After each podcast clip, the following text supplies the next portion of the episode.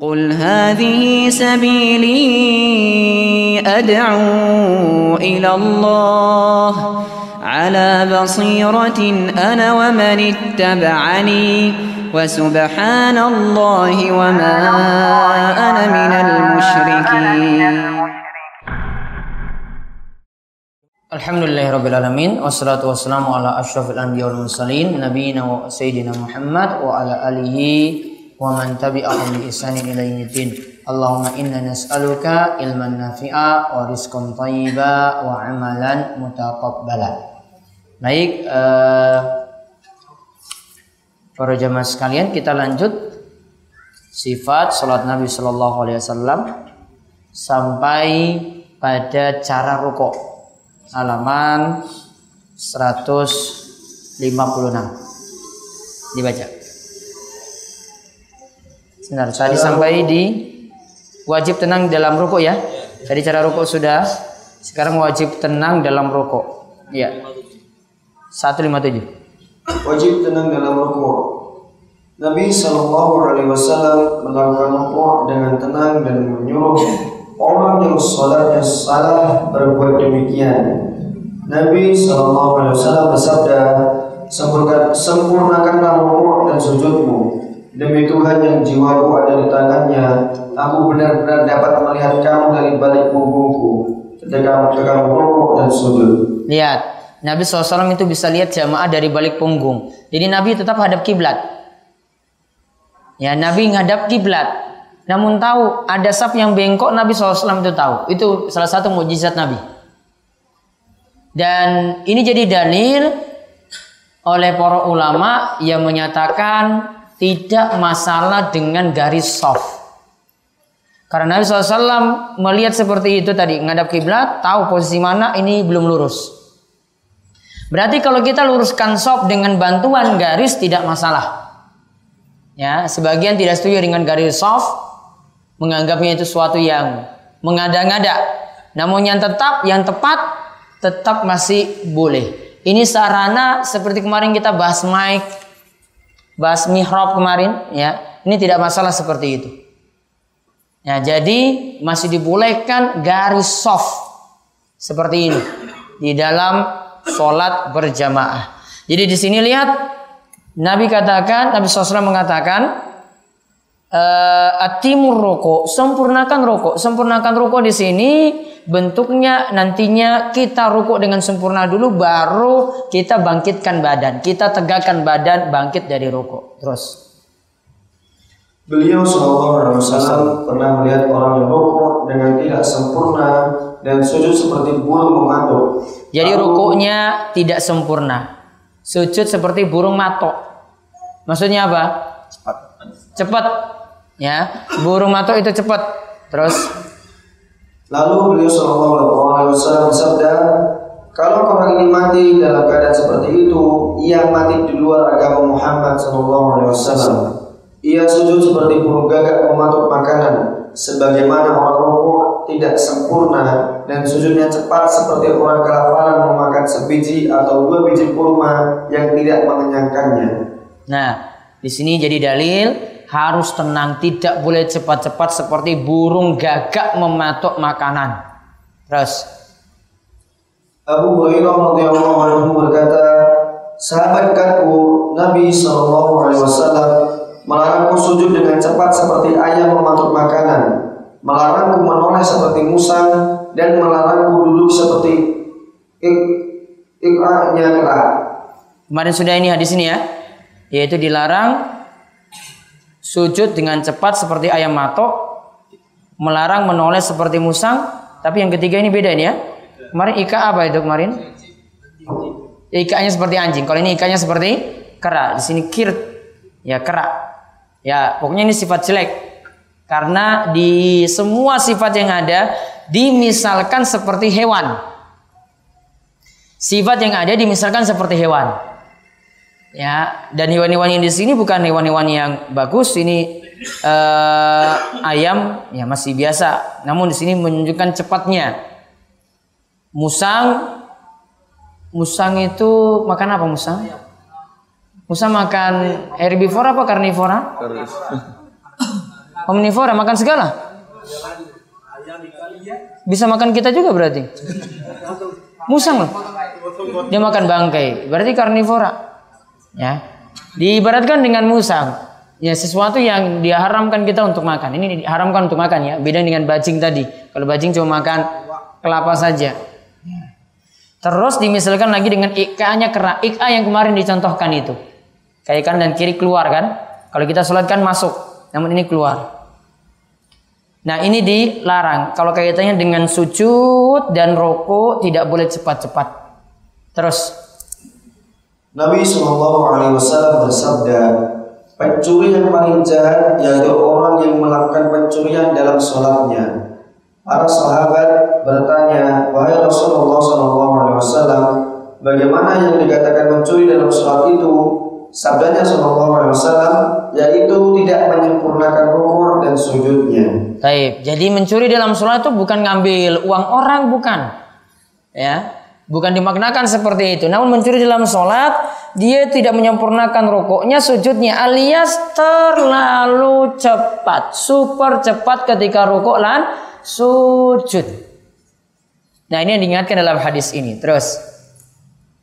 Nabi Shallallahu Alaihi Wasallam pernah sholat dan melirik orang yang tidak melakukan rukuk dan sujud dengan punggung yang lurus. Nah lihat ya, rukuknya tidak dengan punggung yang lurus, baru Allah Akbar langsung naik. Kalau punggung yang lurus berarti dia tahan dulu, tenang dulu beralih ke gerakan berikut terus.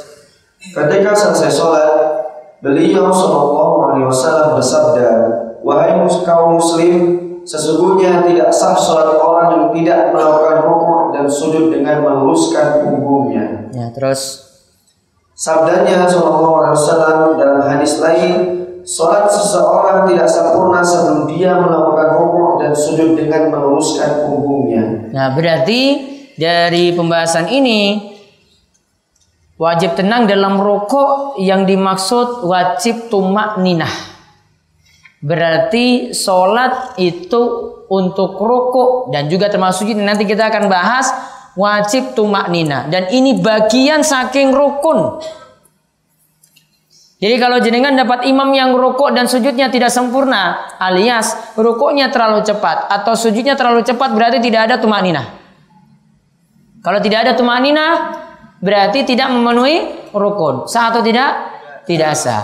Minimal untuk standar dapat rukun tadi, kata para ulama Syafi'iyah minimal baca satu kali zikir. Ya, minimal baca satu kali zikir. Satu kali zikir contohnya subhanallah. Itu satu kali zikir namanya. Namun kalau yang ini tidak tercapai, subhanallah saja kita hitung-hitung imam ini nggak mencapai hal itu. Berarti tidak cuma nina. Saya selalu contohkan misalnya, kita hitung-hitung imam baru baca sub sebenarnya ini. Sub. Belum subuhat loh ini. Baru sub. Sudah bangkit sami Allah liman hamidah, ya berarti tidak ada tuma nina. Sadarnya itu saja, jadi kan bisa hitung-hitung sendiri nih. Wah ini cepat sekali nih. Terus kalau cepat seperti ini, sholat di belakangnya tidak? Sholat di belakangnya tidak? Tidak. Tidak sholat di belakangnya. Karena dia tidak memenuhi rukun. Pernah kan ada sholat tarawih cuma 5 menit kan? 23 rakaat. Ya itu sama seperti ini keadaan. Nah itu yang dimaksud dengan wajib tenang dalam rokok. Sekarang lanjut lagi. Doa doa rokok. Nah sekarang doa doa rokok. Ya doa doa rokok. Jadi seperti kemarin kita baca ada dua iftitah macam-macam ya.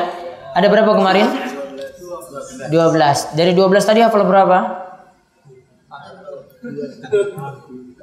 Ada yang satu, ada yang dua.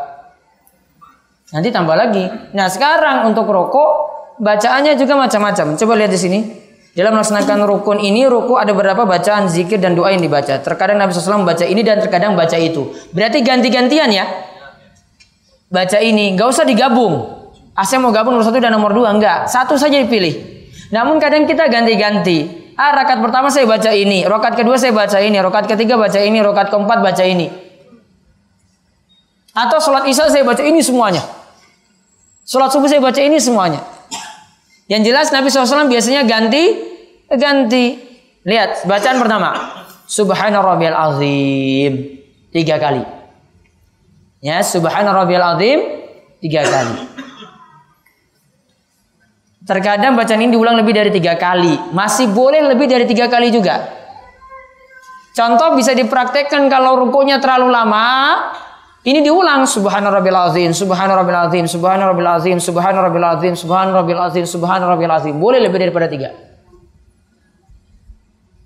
Lalu disebutkan, pernah bacaan ini diulang beberapa kali dalam sholat malam, sholat lain, sehingga lama rukunya hampir sama dengan berdiri.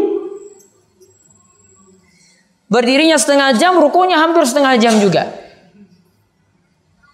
Karena Nabi ingat ya, sifat sholat Nabi SAW itu untuk berdiri itu nanti hampir sama dengan ruku, rukunya hampir sama dengan itidal, itidal hampir sama dengan sujudnya. Jadi hampir sama semuanya.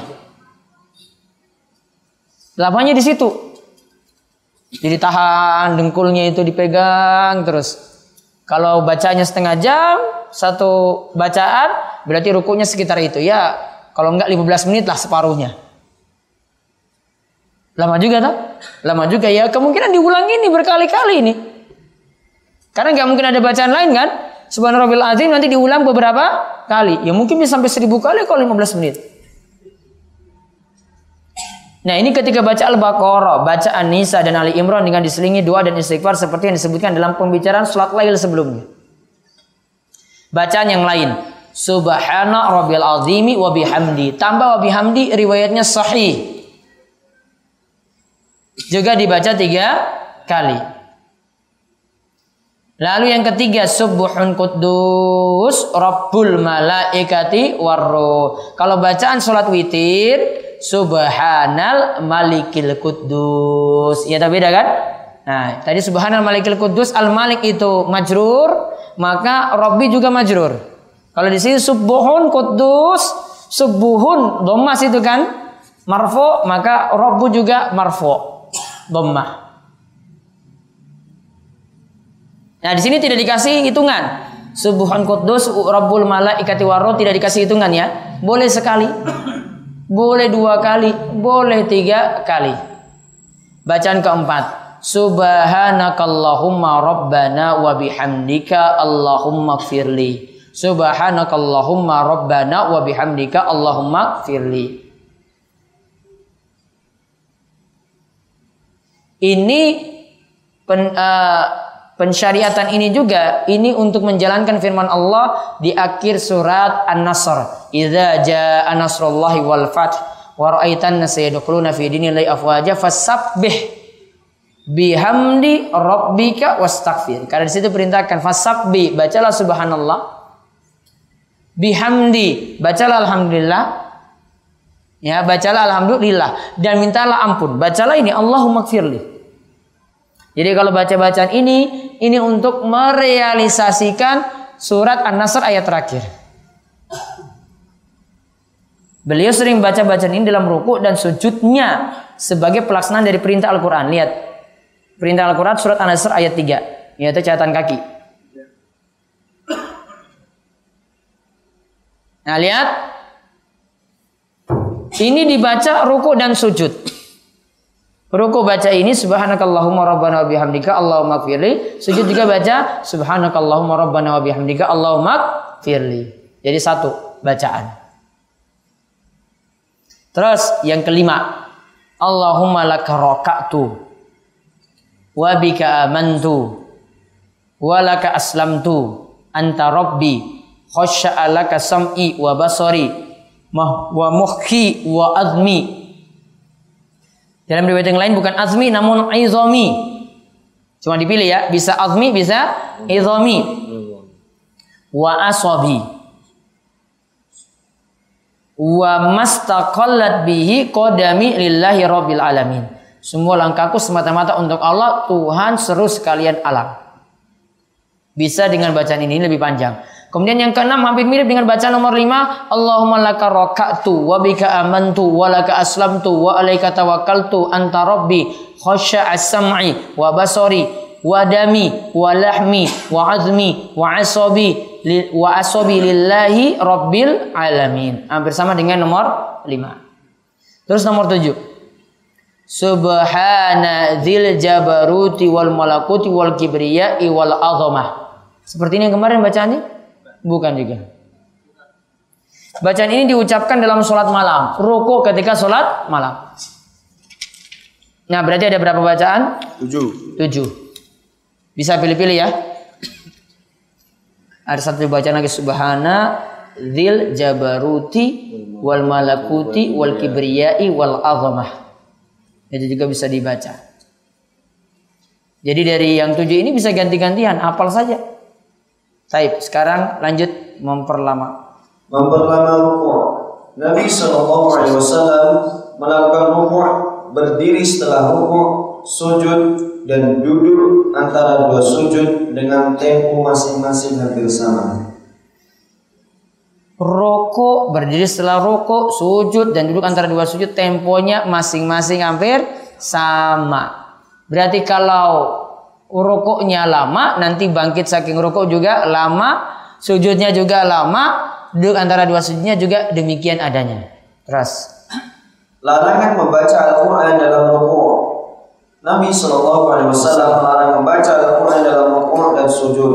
Beliau Shallallahu Alaihi Wasallam bersabda, Ketahuilah, sesungguhnya aku dilarang membaca Al-Quran dalam rukuk dan sujud. Dalam rukuk hendaklah kamu membaca bacaan untuk mengagungkan Allah Azza wa Jalla dan dalam sujud hendaklah kamu bersungguh-sungguh berdoa karena hampir dapat dipastikan doa kamu dikabulkan. Jadi dalil tidak boleh baca Al-Quran ketika ruku, jadi dalil ketika sujud masih boleh berdoa. Ya, ruku tidak boleh baca Quran. Nah sekarang pertanyaannya, kalau kita boleh berdoa ketika sujud, boleh nggak ambil yang asalnya doanya dari Al-Quran? Rabbana hablana min azwajina wa dzurriyyatina qurrata a'yun waj'alna lil muttaqina imama. Boleh nggak baca ketika sujud? Jawabannya boleh. Karena kata ulama Syafi'iyah bedakan antara tilawah dan baca doa. Ketika kita sujud baca doa semacam itu maksudnya bukan tilawah. Namun maksudnya berdoa. Innamal a'malu bin niat. Setiap orang tergantung pada niatnya. Jadi masih dibolehkan. Baca lagi uh, Rabbi ja'alni muqimas sholati wa min dzurriyyati rabbana wa taqabbal du'a. Ini doa saking Quran. Boleh. Rabbana atina fid dunya hasanah wa fil akhirati hasanah wa qina benar Boleh baca juga ketika sujud. Walaupun itu ayat namun itu kita bacanya dimaksudkan untuk doa, bukan bukan tilawah. Paham ini ya? Baik, sampai pada rokok tadi. Ada pertanyaan? Berdehem Ustaz. Hem. Ya. Itu batal atau tidak? Berdehem batal atau tidak? Tidak batal. Tapi nanti ada aturan saya jelaskan nanti ada aturan nanti dalam mazhab Syafi'i ada. Ada yang sampai keluar vokal Sampai keluar vokal. itu belum cinta gitu.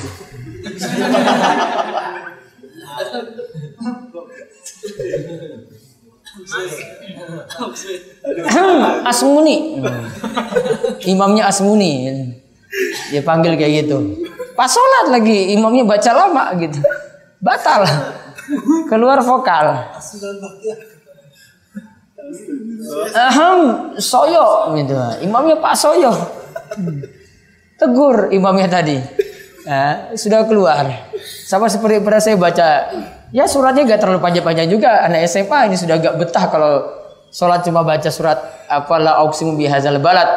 Di belakang itu sudah teriak-teriak. Saya nggak dengar karena mungkin di saf paling belakang, di saf kelima, keenam, ketujuh gitu. Tapi anak-anak SMA yang lainnya beritahu saya itu pas saya pulang. Mereka bilang di belakang itu khatam, khatam, khatam. Artinya itu mereka nggak kuat berdiri. hatam, hatam gitu di belakang. Jadi dia hatam di belakang. Gak kedengaran sampai di depan itu. Ya. Batal lah sholatnya.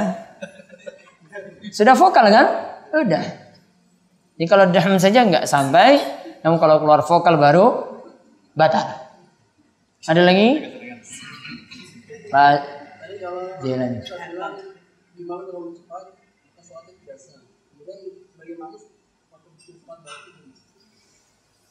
Eh, kalau sholat di situ ya jenengan gerakannya normal. Kalau tetap mau berjamaah gerakannya normal.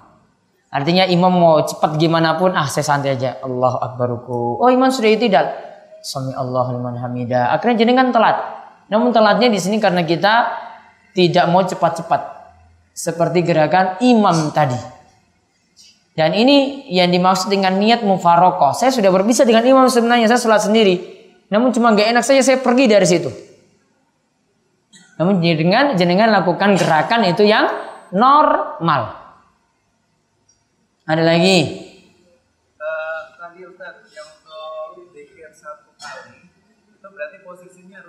Zikir apa ini? standar standar bacaan. Ah, subhanallah tadi yang saya bilang. Ah, tumak nina maksudnya ya. Tadi. Jadi posisinya dia itu harus lurus dulu baru baca gitu. Iya. Enggak enggak pas eh, tu- turun langsung yang bingung. Pokoknya dia sudah turun lurus dulu kan? Allahu Akbar lurus, subhanallah. Satu standar ini dipenuhi berarti sudah tumak nina.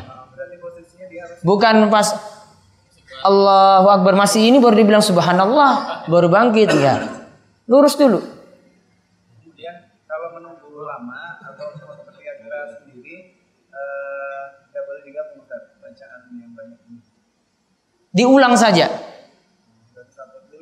Nah, subhana eh, yang terakhir apa tadi? Subhana zil jabaruti wal malakuti wal kibriyai wal azama. Ulang lagi. Subhana zil jabaruti wal malakuti wal kibriyai wal azama. Ulang terus. Enggak. Karena asalnya tadi di awal disebutkan Nabi baca ini terkadang baca ini terkadang baca itu berarti bukan gabung. Nah ulang lagi subhana rabbil azim tadi kan bisa lebih daripada tiga kali. Subuhun kudus rabbul malaikati waru. Subuhun kudus rabbul malaikati waru. Subuhun kudus rabbul malaikati waru. Ulang terus gitu. Sampai imam bangkit saking rukuk. Ya, alasannya jelas tadi ya. Gerakan antara baca surat dengan rukuk, bangkit dari rukuk, sujud, duduk antara dua sujud tadi kan disebutkan tidak terlalu jauh lamanya. Hampir mirip-mirip. Atau kalau enggak separuhnya kita dapat. Seperti itu. Dan lagi. Ya. Niat mufarokoh ya.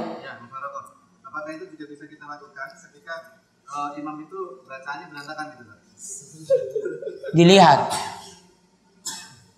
Eh, ini saya sarankan, nggih, karena bacaan misalnya standarnya Al-Fatihah nggih? Ya. Standarnya Al-Fatihah. Eh, bacaan imam itu ada yang standar. Namun saya mohon tidak pakai standar jenengan. Kalau pakai standar jenengan, jenengan nggak akan pernah sama dengan imam. Jadi ada standar wajib yang imam itu sekedar cuma dapat ini saja, dia itu sudah dikatakan sah. Ya, dia cuma dapat ini saja sudah dikatakan sah. Yang jelas nanti tidak hilang tasdidnya, tidak nambah satu huruf gitu.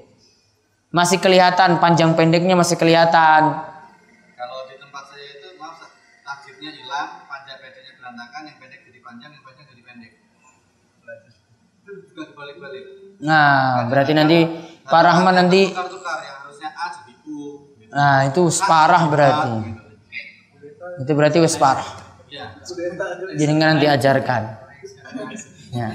Yang jelas standar eh, kalau para ulama sebut itu standar lahan yang pen- yang jelas yang paling utama itu tidak merubah dari susunan kata dan maknanya. Tak tidak jadi na karena tak itu dua titik, na itu satu titik. Tidak jadi seperti itu. Jadi gini, saya juga tanya ke jamaah yang lain, semuanya sepakat bahwa si imam ini memang bacaannya tidak standar, walaupun jamaahnya juga jamaah jamaah yang biasa aja, bukan jamaah ini. Sekedar mendengarkan pun sudah bisa membedakan gitu. Ya itu tadi harus ada yang ajarkan atau dinasihati baik-baik. Ya.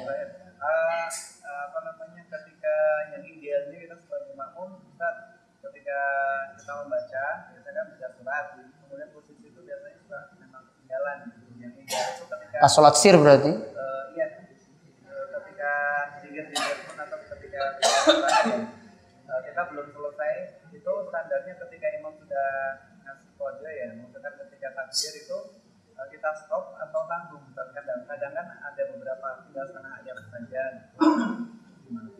Selama tidak sampai ketinggalan. Jadi misalnya lagi baca surat, Imam Allahu Akbar sudah rokok. Kita tidak ketinggalan sampai imam itidal nggak masalah. Kalau memang seperti itu, dan baiknya diputus saja, tinggal lanjut rokok, ikuti imam. Karena urgensi mengikuti imam lebih utama daripada kita selesaikan bacaan. Urgensi mengikuti imam, imam itu lebih utama daripada selesaikan bacaan. Ini yang dimasukkan bacaan surat tadi kan?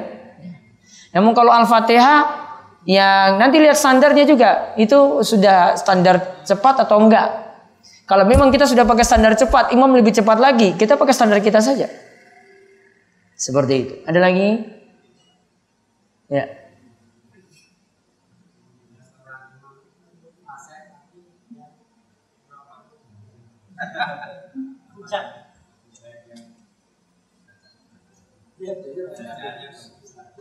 Ada imam lain enggak?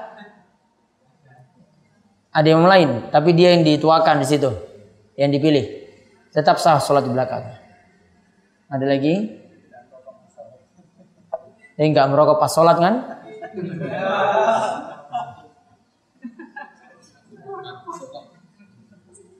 Ya itu saja yang kami sampaikan mudah-mudahan bermanfaat dan telah cukupkan. Subhanakallahumma bihamdika.